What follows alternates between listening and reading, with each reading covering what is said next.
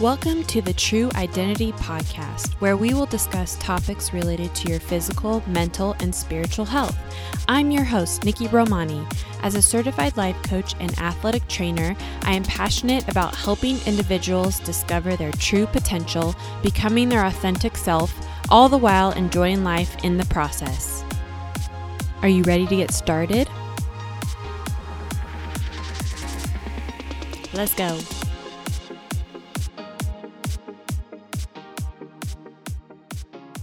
Had the honor and the privilege of interviewing Brian Hill, who is part owner of Rehab United Physical Therapy.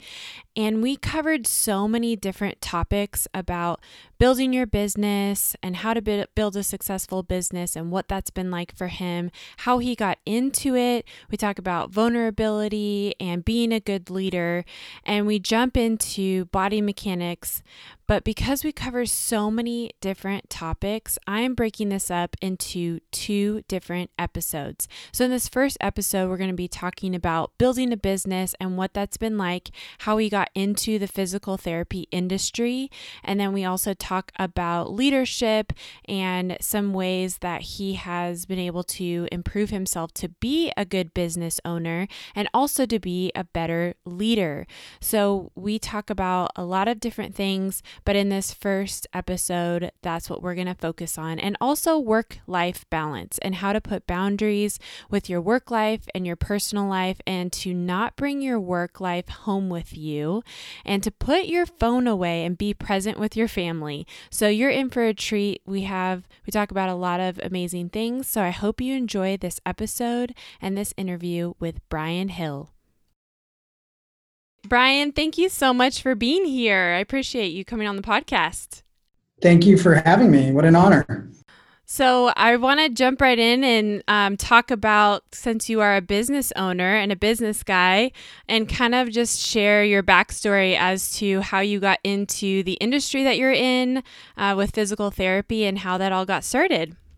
Well, this story comes up a lot. I often, people that are getting into the world of physical therapy often get into that world because they get hurt. And I recall it like it was yesterday. I was 14 years old. I was playing soccer at a really high level. And we got a weekend off of six hour practices all summer. And we got the weekend off. I go skiing. I'm water skiing all weekend. I come back. My buddy calls me and says, Hey, we have a indoor soccer game tonight. So of course I go and play. And in the middle of the game, I jump up, I get knocked off balance, and I land with my legs crossed, and my femur the thigh bone snaps in half. And little, you know, little did I know my next year was going to be a little different than what it was before. So I went to the hospital, ended up having a rod in my leg, and amazingly, like many difficult things in life, it ends up being your story. And during uh, my time in the hospital, my brother was there, and we would rehab, and the rehab was to get me to the McDonald's at the end of the hallway. you know, as a kid, McDonald's is where it's at. So uh, we would work really, really hard. And the, the PT said to my brother and I, man, you guys work really good together and you guys would be great PTs. And that just kind of stuck in my head at 14 years old. And sure enough, I played soccer again, went to a school that had a PT program and was blessed to get into that. A little lucky because I didn't realize how good I had it. It's much harder to do that now four four or five years of undergrad, tons of coursework, and then you apply to doctorate level program. I was lucky enough in '91. That tells you how old I am uh, to get in when I could go through an accelerated program in about four and a half years. So I was very lucky and got into the field that way. And uh, how I ended up in San Diego was through soccer as well. I got drafted to play professional soccer drive all the way out to San Diego, and I was from Arizona. I said, "There's no way I'm ever leaving San Diego. This is way better than that hot desert that I was living in." Mm-hmm. So, so yeah, that's how. yeah, I mean that's that, that's how I got into the field, and then I think everything evolves from there in the sense that I worked in the industry for three, four, five years. I had my first job down in Point Loma, working for a guy named Ed Ayub, and he was a mentor of mine, and then I started my first business uh, about 1999, 2000. I started contracting. So I would basically cover for people that were on uh, pregnancy leave or maternity leave. I would cover for sickness, whatever. So I worked all over San Diego at every place you can imagine. Much like yourself, you have so many cool jobs and you're running around, you know, doing this and that. And it's uh, similar in the sense of I felt like I needed to dabble and learn as much as I could. I think a lot of people, like you said, have that story of getting into physical therapy that way because I, yeah, same as like, so I work at Rehab United that Brian owns, and that's kind of how I got into, uh, yeah, athletic training and physical therapy was I was playing volleyball, but decided to go snowboarding during volleyball season in college and broke my humerus. so, and no, it was not funny. But recently showed me that picture. Yes, of my x ray. Yes, I yeah. remember that. Yeah. Yep. Yeah. And it's still at a 21 degree angle. Wow.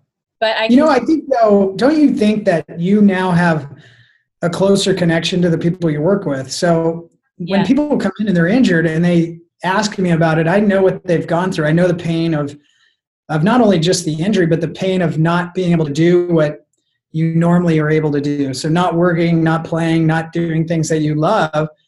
It's just as much as a psychological blow as it is a physical blow. Oh, 100%. And uh, yeah, I feel like when you can say, I completely understand what you're going through because and then you like share a little bit about your story and then your patients open up to you even more and then it's you get into yeah like the mental side of it for sure certainly a trust factor there oh yeah yes definitely but yeah so i you kind of just followed your your uh, story into starting a physical therapy clinic so you own this clinic with your brother, and now you have seven, right? That's so crazy. Is that mind blowing to you? it is a little bit. I mean, I started in my garage. So yeah. the first clinic was my garage in Allied Gardens, and uh, one employee, yeah. myself. Yourself, yeah. And uh, yeah, I mean, it, yeah, my mom I convinced to move from Arizona to help us. I knew I needed some help from the business side, um, but you know, I rem- I specifically recall being in the industry and realizing at the time no one was doing anything that was that gave me passion. So when I worked for a lot of different people, I was never drawn to staying with that clinic because they weren't inspiring me in a certain way. And I think if I found someone that inspired me, I would be all in and say, "Hey, I'm I'm excited about being a part of this team." But you know, things were very traditional and PT at the time, and to some extent they still are. And I realized I want to give something more to my clients. And in the contract business, you're there for two weeks. You meet someone and they want to stay with you, and then you got to leave. And they're going, "I want to schedule with Brian." So I realized I needed to have that longevity with my patients and I wanted that opportunity to connect with them and influence their life further and, mentor further than just that two weeks. And so it's kind of ironic. It was March uh, 2003. I'm sitting in a, in a convention, well, a course, and I was just so inspired. I didn't even make it two hours into this talk. Uh, you know the name Gary Gray, who's a big inspiration to us. And we're in this room, and I realized I don't need anything more than these four walls. And that was March and uh, by June we opened the doors, and wow. that's a pretty fast turnaround. That's not really normal. Uh, yeah. A lot harder to do that now in PT. You cannot do it that fast. Insurance is different, the expectations, but yeah, we drove up to a space, thought, loved it, and and honestly, we didn't have a ton of connections. I didn't take any business courses. I wasn't, I didn't have mentors. I I I just felt like if we built a vision and a purpose if, the, if literally what we were doing was for a purpose of really influencing and positively impacting lives better than anyone else and everyone says they're be- the best right? Mm-hmm. oh we're the best. I think what made us the best wasn't that we said we were the best it's that we really took the time and did something different for the client. We gave them more than what they even knew they wanted. I mean we would like we'd stay till midnight if we had to and play soccer with the soccer kid to get them back or you know, we'd call the doctor and go to the doctor. You know, when you start a business, you're a little nervous that you're not going to make any money. Mm-hmm. And, and, you'll do anything. So we joked that we'd go to Vons and hit people with carts and then hand them our card and say, hey, we'll rehab that injury. Obviously, that's a joke, but you know, the joke is we would do anything. Yeah.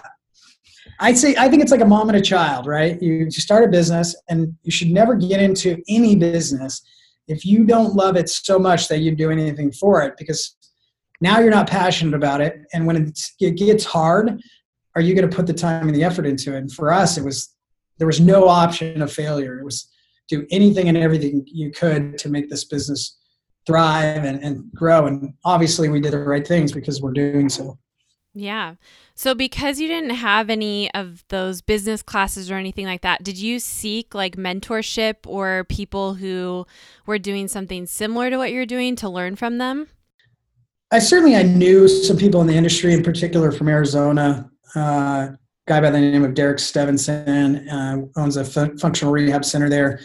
This guy Brett Fisher, who made the app dolly that everyone's familiar with, mm-hmm. but they weren't really mentors. Like we asked them a few questions, but it wasn't that mentorship like we're looking for these days, where you can sit with someone and really work through an issue or a problem and try to solve it. I didn't have that. I mean, kind of as a as a kid, I was always savvy. I would I could sell the most candy bars out of any kid in the baseball team. I would have these garage sales and I would get all my friends to donate their toys and I would sell their toys and make you know I always was into creating the business. In college I'd buy a big pizza and I'd sell slices. So that was kind of always me. So I, I think as a kind of my gut decisions for 10 years worked it was more as I realized the business was growing beyond my capacity uh, of the experience I had that I really reached out to mentorship. I joined a program called Vistage. Any young business uh, entrepreneur should consider it. It's a group of uh, CEOs potentially, or even uh, lower level, you know, VPs, and you get together in a group and you really dive deep into your business and figure out ways you can grow it and manage it but I didn't have any of that until really the last several years. Up until that point, you know, I had to make mistakes like anyone else does. And I, I made a lot of them, but I learned from them. Uh, I really always had that real high drive to solve problems. And, you know, like you want to be a great boss. And sometimes you're a grumpy boss. Sometimes you're a happy boss. And, and I, I had to learn some really hard stuff. Um, I, I will tell you this, what changed my, kind of changed my world was a book by Patrick Lencioni. It's called The Five Dysfunctions of a Team. Mm. And I try to encourage all my team members to read it. Uh, I would highly encourage any of your listeners to read. It's so powerful. It talks about these five items that we all go through, whether it's business or life, and communication, accountability, trust, results, things that really matter in a business. But if you lose track of that, it's really hard to manage that business. So going out on it alone is can be very tough. Mm-hmm. Yeah, and I think that a lot of people, a lot. I think they forget that you need to seek wise counsel and things and look for outside sources sometimes, right? well, wise counsel, like not taking financial advice from someone that doesn't have their right. own house, right? Well, yes. So, so I always looked at it as my mentors often were my patients uh, I seek uh, information, advice from as many people as I could. But when you don't have that, you really have to do your due diligence, and that's either uh, taking on some sort of reading strategy to to look at what people have done in the past to be successful. And mm-hmm. so many people nowadays are so driven to do something on their own, and that's awesome, it's passionate, it's exciting. But most people get into business because they're a worker that sees their their task and goes, "Why couldn't I just do that?" You know, a plumber sees the the money that the owner's making and says, "Why can't I do that?" But what they don't realize is they're the plumber right now. They're not the manager. They're not the owner. They're not the financial deci- decision maker. And once we get into that and we start wearing every hat of the business, it becomes real evident what you're strong at and what you're not. Mm-hmm. And I think it's really important to self reflect and say, what am I good at and what am I not good at? I was able to look real closely at myself and realize I'm not a huge detail guy. I'm more of the artsy guy. I can put my hands on someone and get their shoulder moving better and I can feel things. But when it came down to the statistics and the numbers, and I understood well, but not perspective. Mm-hmm. And so, when as soon as you realize that, you go put yourself around strong people. That's why you want mentorship. That's why you want a, a group to meet with and start to bounce ideas off of. Because why wouldn't you want to save yourself trouble? Like I would give anything to save people the the headaches that I've gone through and say, hey, don't do that. That's going to cost you some money, some time, some stress. Maybe we don't do that this go around. yeah. Well, when did you recognize that, or was there a time that you were trying to do everything and then you realized, oh, wait, I like you kind of mentioned it, but you needed to stop and reflect and be like, okay, this is what I'm good at and this is what I'm not good at. And then when did you like hire someone to help you, or when were you able to recognize all that? That's a great question. Um, there's a book called The E Myth and it mm-hmm. really means entrepreneurial myth. And it talks about again these three hats that you wear. And i i wore those three hats for way too long. I, I literally did everything. I made every decision to the point where my really capable strong employees were not able to make decisions without going through me. And i had to realize i wasn't empowering them to help us grow and succeed. And when i got out of the way and focused on what i'm really good at is when rehab united started to really grow and that took some time for me. I would, if I could go back and meet my former self, I would just say, "Hey, you know, go get some advice a little sooner. Get start to realize what you're really strong at, and focus on that, and, and bring people around you that are that are much better than that." And that took me too long. It took about eight years before I was able to really start to let go. And even more recently, as you know, I'm I'm not treating as many patients because I'm managing the business. Um, but I really love the mentoring side of things, and I feel like that is a portion of what I, that gives me some passion as well as taking young therapists, young aides, young staff members, and talking about other things than just shoulder range of motion or knee flexion or whatever, but talking about life and how my, they might be able to think about things a little different. Yeah, because I think I mean it's not just running a business; it's it's your life you know? So is there how are you able to There's no off yeah no there isn't. So how are you able to like is there did you separate your personal life with business or is it all just kind of incorporated together? Yeah i mean at, at, risk of sharing too much i think uh, you know I, I wore the hats too much and i never took them off. And so if you don't set boundaries in your life you end up bringing everything home. And now your relationships at home are a lot harder. In fact my relationships with my family it's a family business got harder. So it really required a conscious decision and follow through an effort to shut it down. And just rules you know you go out to dinner and you're not talking about the business anymore. The phone is put away when i get home and it's only gotten better. I have a daughter and i can get home and i don't want the phone sitting there. It's interrupting my time. But i think when we're younger it's really hard to shut this this thing off called technology. I mean not only do we, we shut maybe we shut off a little bit from the business but now we're instagramming we're facebooking we're we're never turned off. And if we don't if we don't take a break from it all it's hard it's really hard to reflect on the things that you're doing or not doing and, and the things that you need to work on. And so it took me a long time. Again some of the messages maybe you gotta you need to spend time on yourself. And when you're so in it it's really hard to reflect. If you can't step away and have some oops sorry about that. Okay. see what i mean? By, by, having this connected to my computer my phone's on I, am yeah. still connected so yeah. that's okay. Classic right? Well that was perfect timing let's just say that. That was proof that we have to figure out a way to shut it down. Yeah so again i would i would love to talk to myself and have a better balance. You know, I've learned so much. And when we opened Seattle, I was able to speak to our director there, Kelly, who's a part owner, and really emphasize setting boundaries and having a balance. And he's done a really good job. And he's as successful as he would have been if he worked 40 hours a day. You know, it's just not worth putting every ounce of your time in. Doesn't mean you're not passionate, doesn't mean you don't love what you're doing. You just have to give yourself that time to reflect and actually work on yourself outside of that actual business. Yeah, you're working smarter, not harder. Certainly, that sayings have been around for a reason. Mm-hmm. Yeah, and I think the society that we live in is so fast paced and we're so connected that I think that's really great that you talked about creating boundaries because we need to shut down. We need to turn that off and just really focus on ourselves because we can't give our best if we're not our best ourselves and taking care of our own self.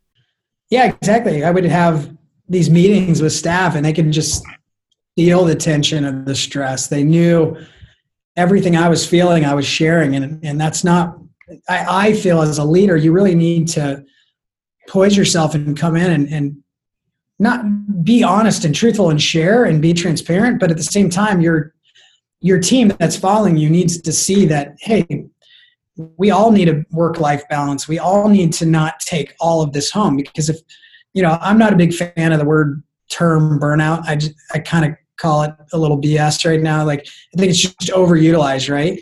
And I think the reason we feel that way is because we haven't set boundaries for ourselves. And I think if we were able to take some responsibility for ourselves and create that boundary, we probably wouldn't need to blame that on our job or a relationship or whatever. We need to actually take some responsibility for it. And I and when things got better is when I took responsibility for myself and said, "Hey, you got to do something different here." And again, that was five dysfunctions. That was coming to my team saying, "Hey, I made some mistakes. I didn't I didn't give you guys a long enough leash to make some decisions that you want to be autonomous in." And again, when we did that, we had a lot of more happy, you know, team members. They were they were excited and empowered to to grow in their own capacity. Mm-hmm. And way to set the example as a leader, too, because your employees do look up to you and the team that you're leading looks up to you. So if you're modeling the way that you want them to be, that speaks volumes to them. If they're like, oh, wow, Brian's doing this, so maybe I should take notice and do it my, myself. But don't you see a lot of the people you work with and talk to have a really hard time doing that, right? They, I think. exposing themselves is what it is. It's mm-hmm. it's sharing that i'm not perfect. It's sharing that i haven't made all the right decisions. And i i think i don't really know. I know from my own experience that was really hard for me. I didn't want my employees thinking less of me. When mm-hmm. reality is when i gave them the truth of who i really was there was more respect there was more understanding there were people that are willing to work harder. And I think we have to make those those tough decisions and mm-hmm. put ourselves out there to truly be successful. Yes. Have do you know who Brene Brown is? And she, of course, yeah, she wrote the book Dare to Lead. I love that book. Uh, such a good book, and yeah, you're talking about a lot of things that she talks about. About, I mean, you want to share. Obviously, there's things that you don't want to overshare, share too much. But when you share a little bit about what's going on and you're vulnerable with your team, then they see, oh, wow, he's a real person. He's human too, struggling with things, but we're all in this together. I think that's huge leadership. Well, two things on that. One is we're in a society that tells us that we kind of need to form this bubble and we want to present an image of ourselves. Mm-hmm. And we're better at sharing with our friends that we trust that are going to judge us, but at work it becomes this different world, right? Mm-hmm. And I I think we all are better when we can be a little bit more vulnerable. It doesn't mean you're sharing, like you said, I don't need to give my whole personal life at work, but if I'm at least open to the possibility that I have something to offer someone and help them grow, or vice versa, chances are as a team we get better. Mm-hmm. Uh, number two is Brown wrote a book called Rising Strong. Yeah. And what I love about that book is it's essentially what all of us have gone through has just been beaten down, fallen down on our face. And it's it's just equally about getting back up. I'm not a believer in failure. I've never had an issue with risk. I can take risk all day long. Not everyone's like that. People that are going to hear this going to, going into business are paranoid and they're going to I got to have everything perfect.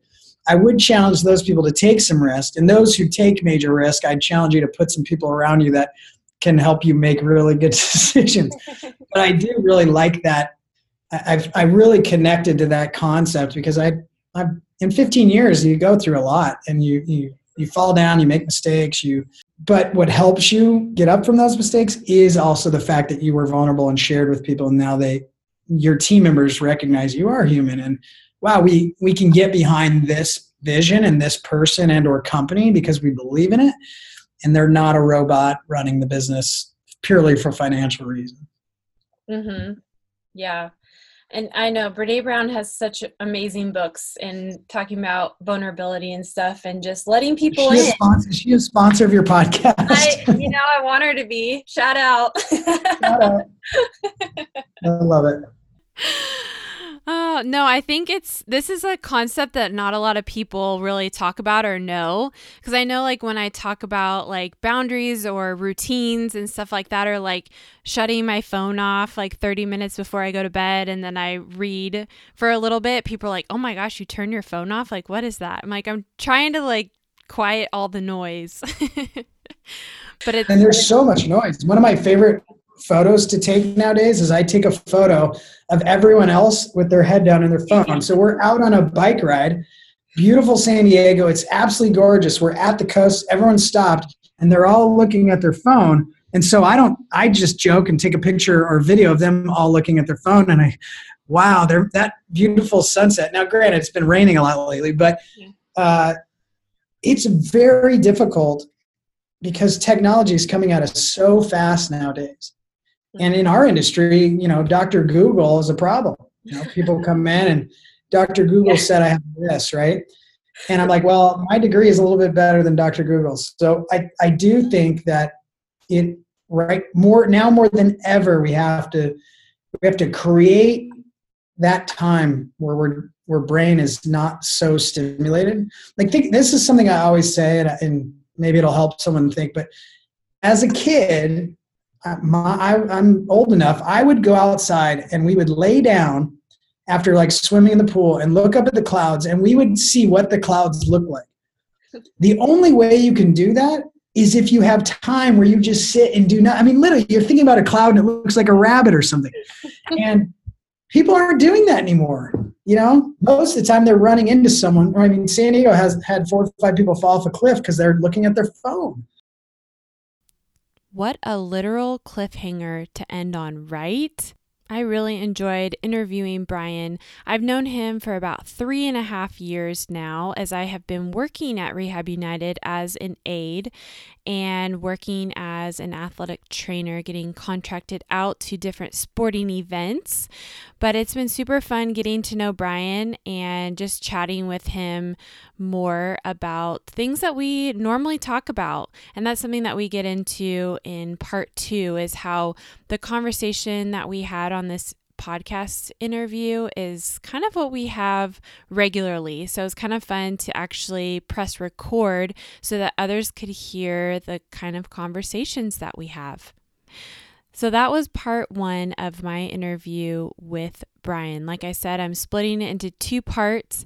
And so next time, part two, we will talk more about this topic and get more into body mechanics and body movement and the importance of moving our body and stretching and foam rolling and all that stuff and how it's all connected body, mind, and spirit. So make sure to tune in next time on the True Identity podcast to hear the rest of this interview with Brian Hill.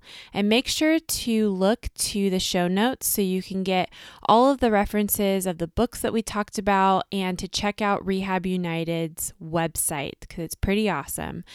But I hope you enjoyed this episode as I got to interview Brian Hill and Make sure to subscribe to this podcast, especially if you want to hear part two of this interview, so then you will know when it's released and ready to go. Thank you so much for listening. And remember, your true identity is not what you do, but who you are. And you are awesome.